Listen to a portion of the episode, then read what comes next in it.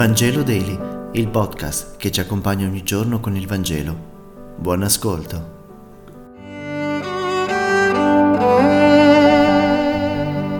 Venerdì 25 di marzo, lettura dal Vangelo secondo Luca, capitolo 1, versetti 26-38.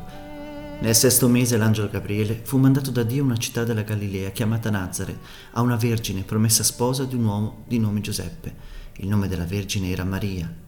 Egli entrò e gli disse, rallegrati tu che godi del favore di Dio, il Signore è con te. Lei fu profondamente turbata da queste parole e si chiese che cosa potessero significare. L'angelo le disse, Maria, non temere, hai ottenuto il favore di Dio.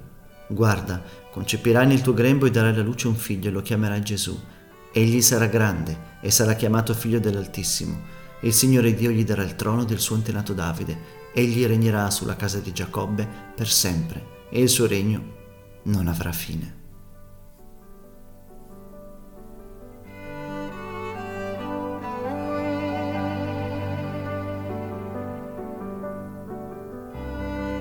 Questo brano sembra suggerirci come debba essere letto il Vangelo.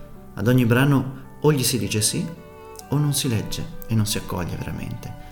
A Nazareth, dove Maria vive, la parola l'accoglie. Non avviene a Gerusalemme nel Tempio, Dio parla nel quotidiano, nella nostra casa. Ascoltiamolo, sembra dirci il Vangelo.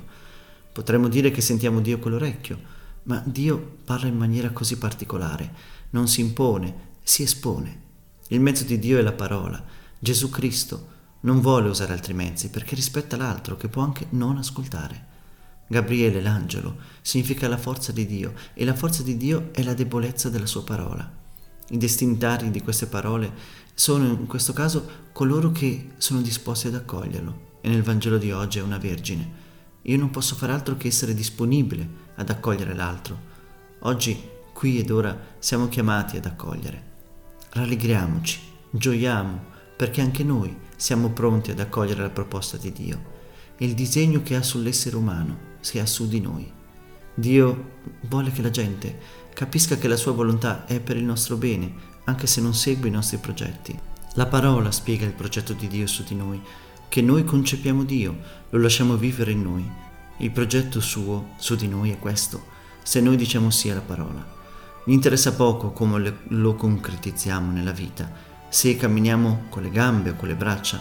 La cosa che interessa a Dio è che Lui possa essere il nostro futuro ma questo racconto ci parla anche di Dio, della sua scelta.